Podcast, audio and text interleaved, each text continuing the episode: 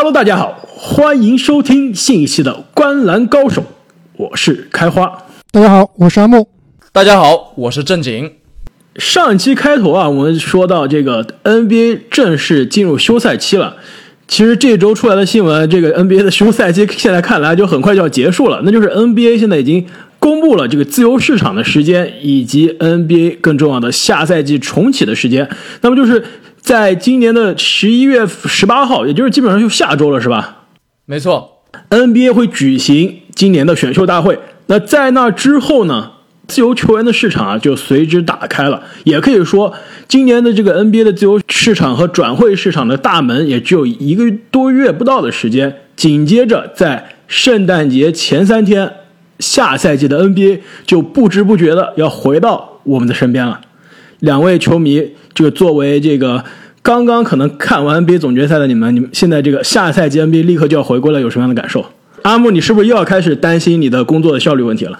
没错啊，这感觉这放假只放了两个月，就要又开始上班了，上这个 NBA 的班。但是确实很期待啊，因为过去的这一年，无论是 NBA 还是我们自己的生活，其实都是一个比较纠结的状态。那么下个赛季更快的能回归呢，也是一种我们这个精神上的安慰。另外一点，我有点担心，就是我们其实在这个本赛季休赛期啊，准备了很多很多之后想要给大家分享的新的节目，但是这个新赛季。直接扑面而来啊！感觉我们这休赛期想做的节目啊，都有点来不及做了。没错，就比如说我们现在做的这个各个位置的十大球员排名，按道理呢，像上个赛季我们是在基本上每个球队的这个阵容都基本上完整了之后，每个球员的这个角色基本上也明确了之后再做的。那这个赛季呢，其实休赛期留给我们的时间真的是非常的短暂。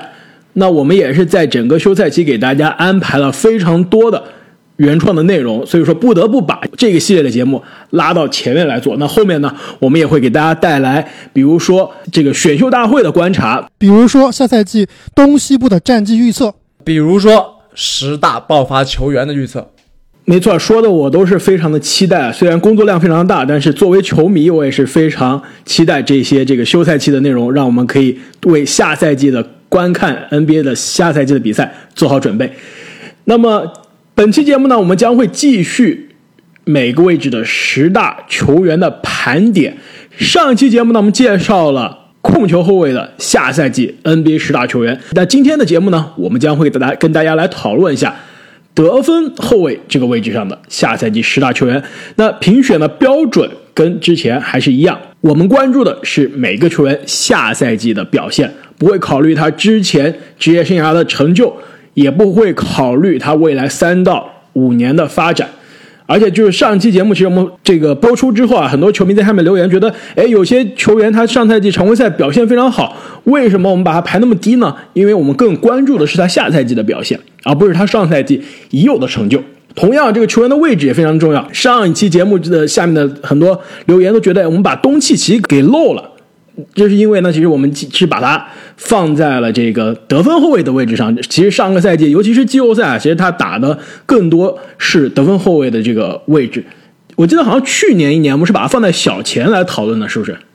没错，其实现在 NBA 这个球员的位置啊，真的非常非常难判定。我们知道，现在 NBA 其实已经很少再提及这个五大位置了。大多数呢是说三个位置：后场、前场以及中锋。有的时候是或者是这个后卫、侧翼和内线。其实现在这个 NBA 的位置，像你所说，这个其实非常的动态，其实也没有一个比较官方的这样一个划分方法了。没错，所以我们其实，在今天的节目，包括未来的几期节目里面，对于某有些球员的位置，还是做了一些相应的调整。比如说这个卢卡·东契奇，我们就把它放在了得分后卫。比如说，这个快船队的莱纳德和保罗·乔治，其实我们把他两个人，虽然他们俩都是首发，但是我们都把他排在了小前锋的位置。包括其实有可能会出现在这个今天得分后卫排名的这个杰伦·布朗啊，其实由于这个凯尔特人队是把斯马特放进了首发，所以我们把杰伦·布朗的位置也调到了小前锋。所以啊，还是那句老话，如果你没有听到你心仪的球员，真的不是因为我们不喜欢他。这个是因为他可能在另外一个不同的位置，还有就是我们不会考虑球员的薪金，对吧？就比如说，呃，这赛季其实已经打不了首首发的这个国王队的希尔德，下赛季要领着两千四百万的工资，对吧？我们肯定不会考虑他这两千四百万的工资，而不把他放到十大的得分后卫。但是如果不考虑这个，好像希尔德也够不上这个位子吧？呃呃，对，其实我去年我们还勉强的想给他有个提名啊，考虑到性价比，我们估计还要把他往再往后排。没错，就去年我们还很挣扎的把他有个提名，今年真的是连提名，我看我们三个人都非常默契啊，没有把他放进来。其实从某种程度上来说，这个得分后卫的位置也比去年看上去更加竞争激烈了。这个很多新人涌现了出来。那我们废话不多说，让我们来看一下哪些球员得到了我们的提名，进入到了前十五。但是没有迈入最终的下赛季 NBA 十大分位的大门。那么，我们票选排名第十五的呢，也是我们今天榜单中最年轻的得分后卫，也是今年在季后赛舞台上，甚至在总决赛上让大家眼前一亮的泰勒·西罗。哎，其实对于西罗，我和开花好像都把他排到了十五名开外啊，只有正经是把西罗排到了第十一名，导致他最后进入我们的前十五。其实我这里把西罗排的比较后，主要不是因为他这个季后赛的表现不够惊艳啊，主要是因为其实我对于他们下赛季的轮转来说啊，我觉得西罗还是有可能会作为一个替补球员的。而且球队上跟他功能相似的还存在这个邓肯罗宾逊，就是说给西罗到底有多少出场和出手的机会，其实下赛季还是个疑问。没错，作为射手，西罗确实跟邓肯·罗宾逊有点重合，而且特别是今年的季后赛，西罗打得好，是因为德拉季奇的受伤。那德拉季奇的回归，其实对于西罗在这个 playmaking 方面啊，也是会有一些影响的。不得不说，西罗确实是吃了一定体系的红利啊。不过聊到这个地方的话，我之所以把西罗排的比较高呢，我其实是想跟两位探讨一下这个得分后卫的这个发展的趋势啊。很久以前。这个所谓这个传统的得分后卫，其实是像雷吉米勒或者是雷阿伦这样的球员，还有像现在的这个克雷这样的球员，是比较经典的得分后卫的类型啊。好像他们的名字都带了雷啊。但现在的 NBA 趋势啊，刚刚我们也说到，位置逐渐模糊化，像得分后卫其实和小前锋的这个位置，经常我们是在场上是不分的，而且出现了像乔丹、科比这样一类在得分后卫的位置，但是是像。小前锋的那样的打法的这种大杀器，所以我其实归纳了一下，我觉得对于得分后卫的球员来说，他们有三条发展道路，其中一条就是这个做三 D 型的球员。那么其中顶尖的代表，那肯定就是像克雷了，标准版的这这一类的球员，那么他的三和 D 啊，必须有一个是顶尖的。那么代表球员，我觉得就像是西罗或者是斯马特，要么他的三非常厉害，要么他的 D 非常厉害。那么另一第二条路呢，对于得分后卫来说，就是他们拥有超强的自主进攻能力。那代表就是德文布克、米切尔这样的球员。另外最后一类啊，可能也是我们这个榜单里面比较靠前的这一类啊，就是自带体系的得分后卫。就像哈登、东契奇，其实我们都已经不能把他单纯的放在得分后卫这一类的球员了。他们在场上的位置和他们在场上的作用非常的广，但是每一个球员情况是不同的。像 C 罗这样的球员，虽然吃了体系的红利，但是他的特点也非常明显。如果能选择好属于自己的打法，我觉得他的天花板还是非常高的。哎，这个正经，你在一上来就提出这个观点，其实非常的有意思。我觉得后面。我们对于更前面，尤其是前十的球员的讨论，肯定会回到你的这个发展的这个技能点的这个这不同的路径啊。但是我觉得有一点让我感觉印象非常深的，就是这个所谓的第一类型的这个得分后卫，其实感觉天花板是有限的，因为你作为一个呃更加吃体系的这个三 D 或者是三或者 D 的这样一个球员，其实他的发展的上限现在看来，可能克雷就是这个典型的这个模板中的最巅峰的那一档次了。没错，那排名第十四的下赛季的得分后卫呢，就是三年前可以还说是 NBA 三阵水平啊，但是过去两年都被伤病困扰的步行者队的奥拉迪波。那奥拉迪波上赛季我们可是把他排到了这个得分后卫的第八名，这赛季跌出前十，我觉得最大的问题就是他这个伤愈归来以后啊，明显感觉状态确实已经不敌当年了。而且步行者这个新的老大不断的崛起，每个人好像都当过老大。我感觉下个赛季啊是属于兰姆的赛季。那你把沃伦和布罗格登放到哪里去了？他们已经当过老大了，风水轮流转是吧？排名第十三的得分后卫是来自国王队的博格丹·博格达诺维奇。其实现在是国王队啊，下赛季开打的时候，我觉得大概率事件他已经不在这个球队上，因为今年的这个休赛期呢，他会是可以说是全联盟最抢手的，在这个位置上最抢手的自由球员之一了。但是不要忘记，虽然博格丹的合同到期，但是他其实是一个受限制球员，就是国王其实是有机会能匹配其他球队报价的。其实博格丹去年是没有进入前十五的，今年我们把他换进来，其实就是顶替了去年国王队希尔德的位置。上个赛季这个博格丹已经顶替了希尔德，成为了球队的主力分位，所以下赛季很有可能啊是博格丹真正爆发、证明自己的一年。那排名第十二的呢，就是来自波士顿凯尔特人队的。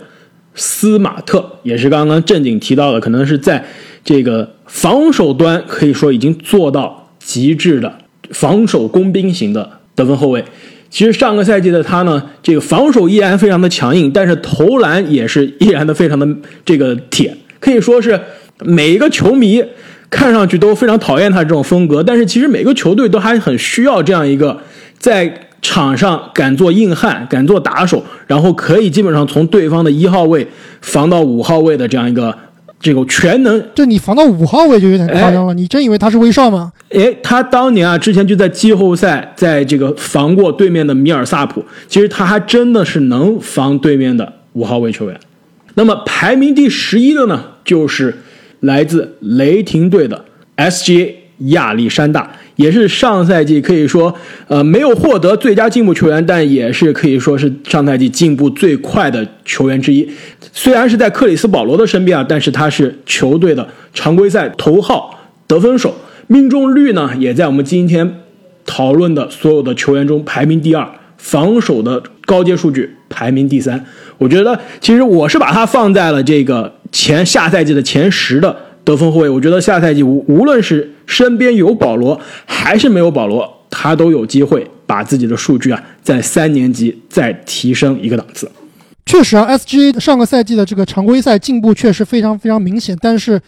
他的季后赛着实是非常的拉胯。这一点也是我为什么只把他排到第九，而不是更高的原因啊。说实话，上赛季如果没有这个季后赛的这个拉胯的表现。我们三个应该都会把他放到前十吧。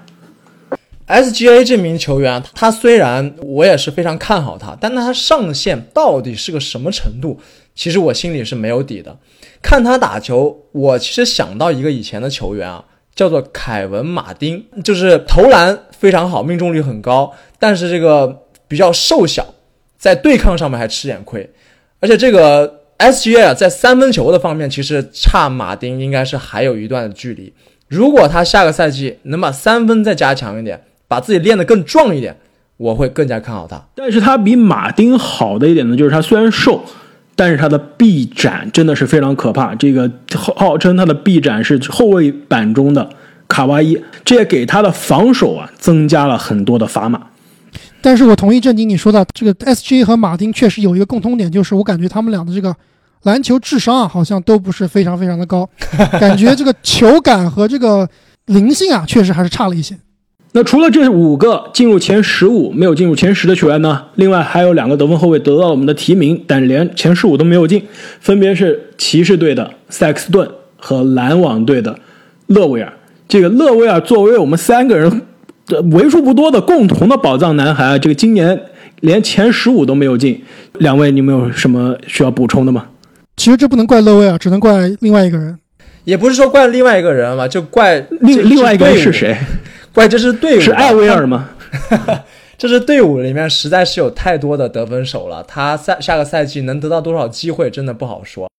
这也是为什么我觉得我们在这个自由。市场转会市场之前做这个呢，有一点困难。就是如果勒维尔下赛季在一支不同的球队，一个让他有更多这个角色的球队，那他下赛季的这个排名啊，有可能真的比我们现在排的要高。但是如果是保持现状的话，在两个 MVP 级别的球员的身边，勒维尔下赛季的发挥的机会真的是非常的有限了。我们介绍了这些得到提名的球员呢，下面让我们来看一下哪一个球员是我们心目中的下赛季 NBA 排名第十的得分后卫，那就是来自波特兰开拓者队的 CJ 麦克罗姆。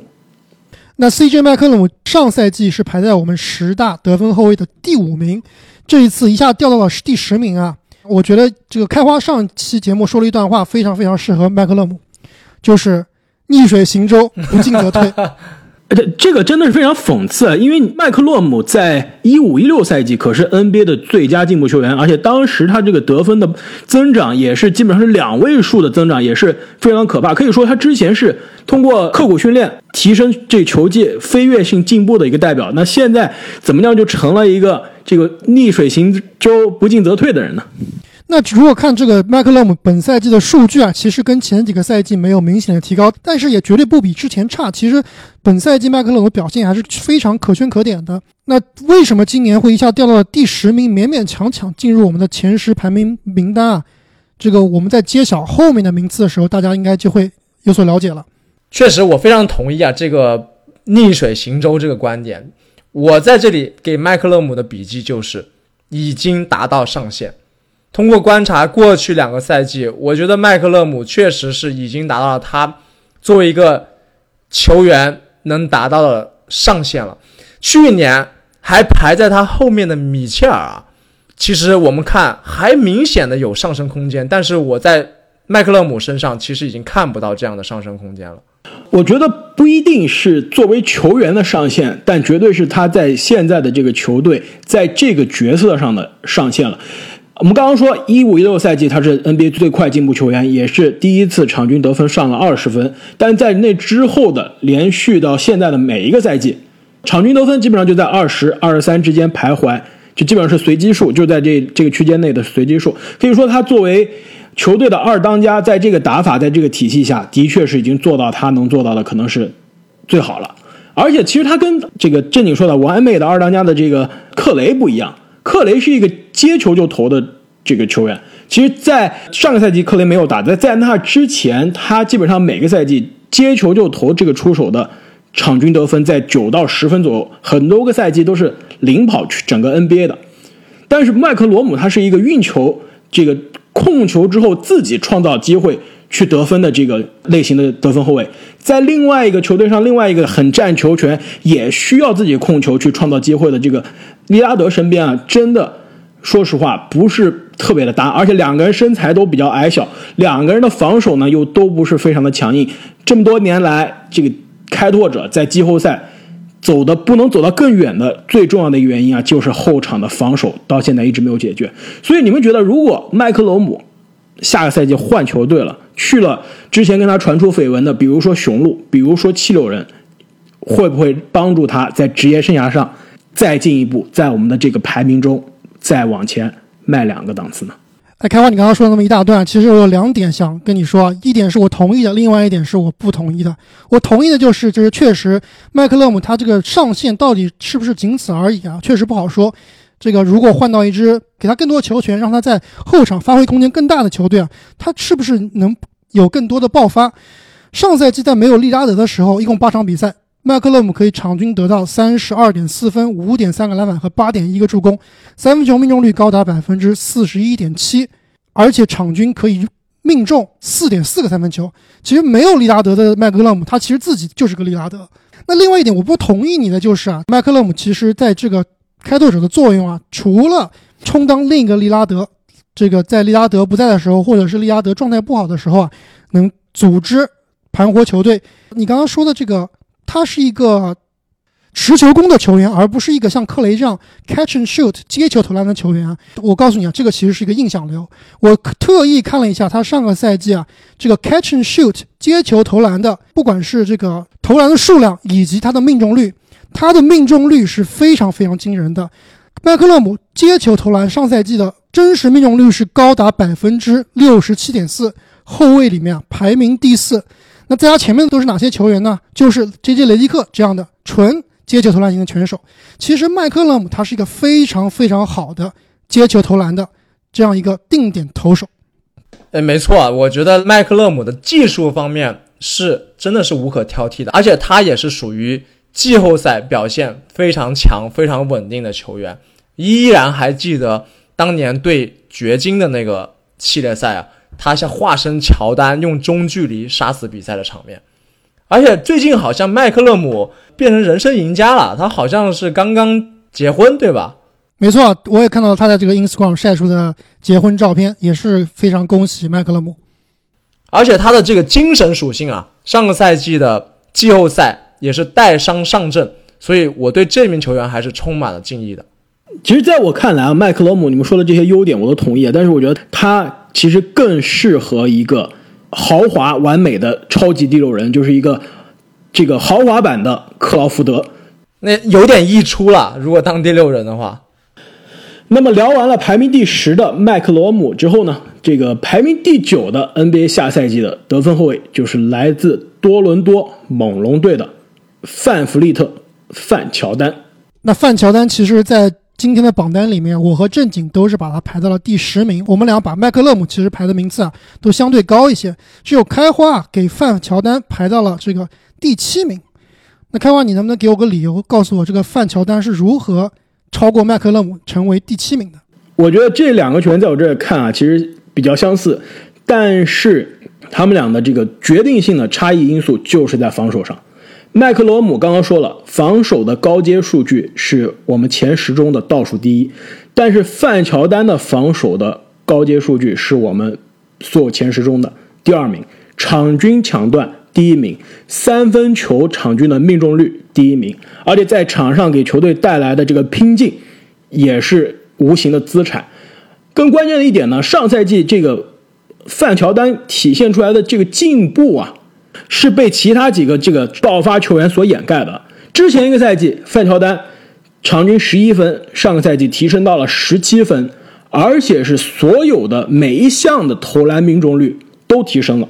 整个这个作为一个球员的效率都变化了，而且我们记得这个上个赛季的这个范乔丹是出了名的很铁，就真的是是属于是跟斯马特差不多类型，在场上就是属于一个这个有能量的这样一个拼劲型的防守球员，投篮并不是非常靠谱，但这赛季三分球的命中率已经成为了我们榜单中的第一名了，从一个真的斯马特变成了一个进攻豪华版的斯马特，因此啊，我把它放到了。更高，我也相信他下个赛季啊，有可能再进一步，从上个赛季的基础上还有所提高。而且我再给你补充一下，开花，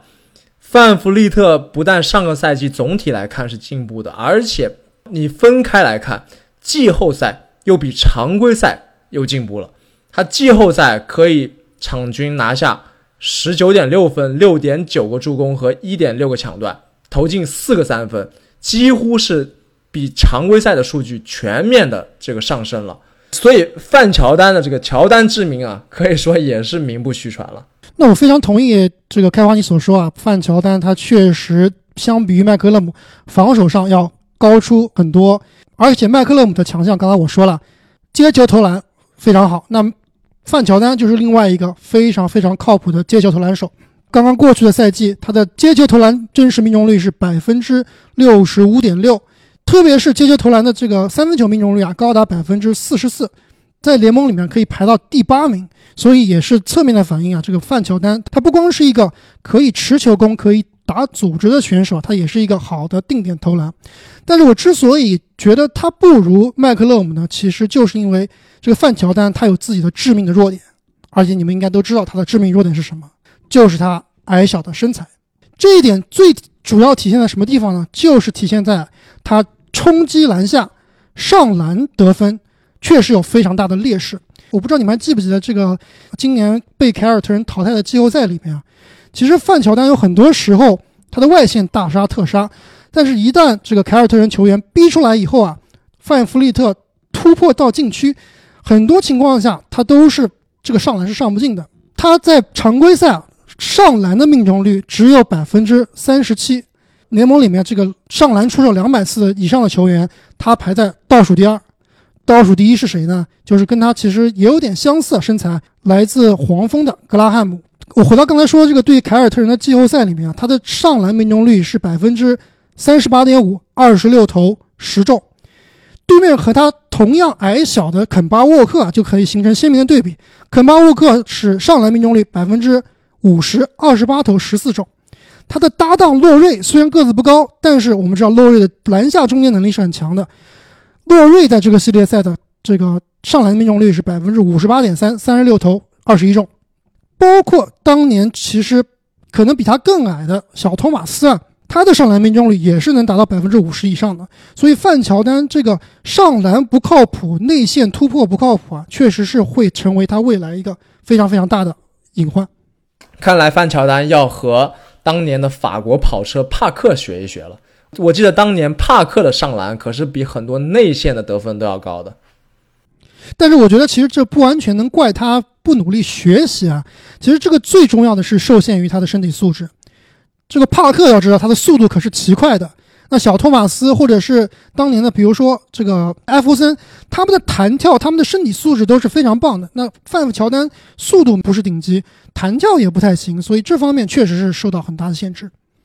哎，我问你们一个问题：你们觉得范乔丹会拿顶薪吗？我感觉他未来拿到的这个合同很有可能和上赛季的这个布罗格登的合同非常像，就是比顶薪差一点，但是。也是大概有四年，比如说八千五百万左右的这个合同，我觉得这样是比较合理的。但是考虑到今年自由球员市场这个大鱼很少啊，很有可能有球队愿意开出顶薪的价格。那问题的关键就是多伦多猛龙会不会去匹配了？我觉得在现在这个节骨眼上的猛龙啊，应该会咬着牙把这个顶薪匹配了，因为毕竟洛瑞。之后一年合同到期了，而且年纪也到了。球队上之前的夺夺冠的功臣伊巴卡也好，加索尔也好，年纪也已经很大了。未来的这支球队就是属于西亚卡姆和范乔丹的球队，猛龙应该会去匹配任何球队的给范乔丹的顶薪报价。但是这个顶薪的这个合同值不值，那就另说了。哎，这就是我觉得范乔丹一个比较尴尬的地方。我完全同意啊，就是范乔丹最适合适的这个，也就是合理的工资水平，可能跟阿木说的一样，但是很有可能现实情况就是有人愿意给他顶薪。那么尴尬之处就在于啊，这个顶薪跟顶薪的球员可能还是有不一样的，有些人可能都拿着三千多万、两千多万的工资，但是打出来的效果天差地别。聊完了排名第九的范乔丹，下赛季排名第八的得分后卫是谁呢？那就是上赛季我们排名把他居然只排到了第十三名啊！其实某种程度上来说啊，也是上赛季的爆发球员，那就是来自公牛队的扎克拉文。那么上赛季的拉文呢，场均得分达到了职业生涯最高的。二十五点五分，更关键的是，他之前其实是更多是一个飞天遁地的扣将的这样一个给人的印象。但上赛季他的三分球可以说是已经开发到了职业生涯也是最好的水平，百分之三十八的命中率，场均可以命中三点一个三分球，居然是在我们今天讨论的所有得分后卫中排名第二的。没错，他其实最大的变化不在于三分球的命中率提高了，而是他的出手数变得多了。他场均八点一次出手，相比于之前的一个赛季多出了整整五点一次。而且更关键是八点一次出手，百分之三十八的命中率，这个效率也是非常惊人啊！就比如说这个哈登，他的命中的三分是比他多，出手也比他多，但是他的这个三分球命中率百分之三十五。米切尔的三分球命中率也只有百分之三十六，所以百分之三十八再配上场均八个三分出手，这个效率的组合已经很高了。刚开花说到跟米切尔的对比啊，其实非常巧，我这里也看了一下，我其实下个赛季还是挺看好拉文这名球员的。你能想象吗？他在刚刚结束的赛季里，基础数据居然是几乎全包围米切尔，而且很多的高阶数据啊也是领先的。这说明啊，对于拉文来说，他的个人表现以及对球队的帮助啊，可能至少是和米切尔是一个级别的。但奈何整支公牛队是不如爵士队的。我觉得你说的这个就是比米切尔贡献多啊，更多我们应该是明确的说是在常规赛，因为到了季后赛，米切尔就完全是变身成另外一个人了。而且不得不说，这个季后赛的这个比赛的强度。比赛的质量以及对手的难度都跟常规赛，尤其是跟公牛打的常规赛还是有本质的区别的。没错。那么其实我刚开始的时候啊，也想把拉文再往前排一点，但是看了一下前面的这几个大神啊，确实他就也就只能在这个位置了。那拉文这名球员呢，上个赛季让我印象比较深的就是那一场，他投入十三个三分球，拿下四十九分，并且绝杀的那场比赛。他是因为上一场比赛啊被教练按在板凳上，所以非常气，上来我就是要投三分，一个球我也不传。那么这种个性啊，其实说的好听一点是巨星的心气啊，但说的难听一点呢，又是有点头铁。但下个赛季，我觉得一个很大的变量就是他们将迎来他们全新的主教练多诺万。在多诺万的调教下，我觉得拉文的表现也好，球队的战绩也好。会有很大的提升，而且如果你看拉文进入到联盟之后，这每一年的数据的表现啊，从二零一四年进入联盟，场均十分，到现在场均二十五点五分，基本上每一年。得分都在稳步的上升，除了中间有一年是因为之前的十字韧带受伤，是受伤的年份，把那年踢出去看啊，每一年他的得分都是稳步的上升，而且更关键的是他的防守。其实他之前在森林狼的时候，在这个威金斯、唐斯的身边，大家都吐槽这个森林狼三少都不防守，但是现在你再看一下拉文的这个防守的高阶数据啊，已经比那个时候有质的飞跃了。而且最后我还想说，这个他虽然刚刚结束的赛季场均是二十五分，但是如果你看他二零二零年打的二十六场比赛，他的场均啊能达到二十八分。那就是说，如果下赛季拉文能持续他在二零二零年这二十六场常规赛的这个手感，真的有可能我们需要考虑是不是排名第八都有点低了。我觉得拉文之所以把他排到这个位置，还是受累于他的这个公牛队战绩不佳的影响。但是确实，我同意正经啊，多诺万的到来其实对这支公牛队下赛季是有很大的帮助的。但是我这里有一个不确定因素啊，就是我们知道公牛队其实这个赛季马上，也就是下个礼拜啊，马上要去选秀，他们手握这个四号签。那我们之前节目也说了，四号签很有可能会选到这个以色列小罗卡丹尼。但是我看最近的新闻，好像说啊，这个公牛队其实有点有意求地这个拉梅罗鲍。如果是跟前面的球队进行交易啊，拿到高一点的顺位来选球地，或者是在第四轮如果捡漏捡到了这个球地啊，其实对于这支球队，特别是对于拉文未来的发展是有相当大的影响的，可能是正面的，也有可能是负面的。下赛季排名第七的得分后卫。就是来自新奥尔良鹈鹕队的朱霍勒迪，那霍勒迪可以算是今天的最快退步球员了。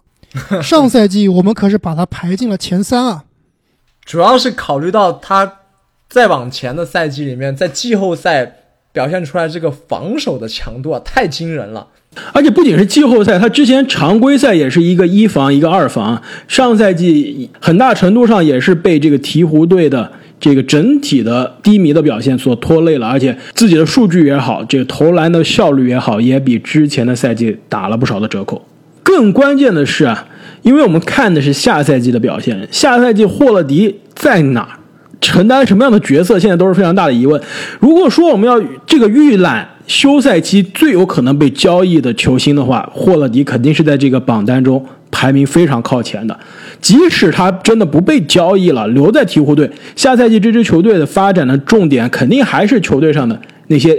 年轻人，比如说胖虎，比如说上赛季的全明星英格拉姆，还有这个依然没有被我们放弃的球哥。因此，霍勒迪下赛季能有什么样的这个角色，有多少的发挥的空间啊，真的是一个很大的疑问。哎，没错啊，这就是霍勒迪排名真的非常难排的一个原因，因为你真的不知道他下个赛季会出现什么情况。他这名球员啊，其实是每一个争冠的球队还都非常想要的一个重要的拼图球员。没错，说到这个争冠的球队，我最近听了很多美国媒体的这个报道啊，掘金、勇士、七六人这些东西的豪强球队啊，都表示了对霍勒迪交易的兴趣。而且霍勒迪，依我看来，基本上是不在鹈鹕未来的计划里了。所以这个即使下个赛季不走，之后也是大概率要走的。那么他这样一名不是很占球权、防守又好的球员，真的是到哪都很吃香。那我这里其实把霍勒迪排的比较靠后的最大的原因，就是因为他的气泡赛里面的表现啊，非常非常让人失望。我们知道，其实鹈鹕进入气泡的时候啊，他们的赛程是非常非常友好的，但是最后八场比赛只赢下两场，连这个外卡赛都没有进去。那霍勒迪其实，在八场比赛里面只打了前六场就受伤了，前六场的比赛里面，场均十五点二分、四点二个篮板、五个助攻，百分之二十九的三分球命中率，这样的数据我怎么都没有办法把他排进前三啊！更关键的是他。唯一称道的这个顶尖的外线防守，在气泡中也让我们看不到了。其实，在气泡赛开始之前，我听这个 J.J. 雷迪克的播客啊，他采访的是利拉德，然后他们在节目中呢，就他就问利拉德：“你觉得联盟最被低估的外线防守者是谁？”利拉德好，那肯定是霍勒迪啊！当年把他打成什么了？没错，利拉德真的是毫不犹豫就说了霍勒迪。利拉德还是条汉子啊！敢于承认，这也是因为当年应该是二零一八年的季后赛是吧？这个鹈鹕队在霍勒迪和隆多两个外线后场两个防守大闸面前，把开拓者双枪硬生生是按成了四比零。另外，我还想说，这个霍勒迪的职业生涯的轨迹也是非常的奇怪。十九岁进联盟，是零九年的这个选秀大会，可以说是被七六人淘到了宝，第十七顺位选到了霍勒迪。二十一岁。就成为了球队的全明星球员。其实当时他也是联盟非常这个很多球迷追捧的未来的潜力少年，这个很多人都把他当做自己的宝藏男孩。但是到了鹈鹕之后，基本上这个人就消失了，因为伤病也好，因为这个这个球队战绩也好，基本上没人会记得这个名字。但这几年又因为他的防守再次又回到了大家面前，又变成大家觉得最被低估的这个球员之一了。现在他是基本上是二十九岁的这个状态，而且现在看来即将有可能再换一个球队。你们觉得他未来的职业生涯的发展的轨迹会是怎么样？我觉得其实霍勒迪真的不适合当一个球队的老大，就是特别明显的感觉，在今年的这个气泡赛里面啊，他没有承担起一个作为球队老大一个领袖的位置。我觉得他是比较适合于在一支争冠球队做二号或者三号选项的一个球员，专职就是做防守。我们知道霍勒迪其实还有两年的合同，每年大概两千五百万，其实这个合同也不算大，交易价值还是挺高的。如果他能去刚才开华你所说的这几支对他有兴趣的这个争冠球队的当中啊，我觉得他的这个贡献肯定是立竿见影的，很有可能如果去对了地方，说不定就能拿到总冠军。那么聊完了排名第七的霍勒迪啊，下面这个球员他所在的球队啊，就是跟霍勒迪。传出交易绯闻的球队，也是下赛季 NBA 争冠的热门球队。想知道这名球员是谁，来自哪个球队，以及这个传闻中的交易方案是怎么样的？千万不要忘记收听我们的下半期节目。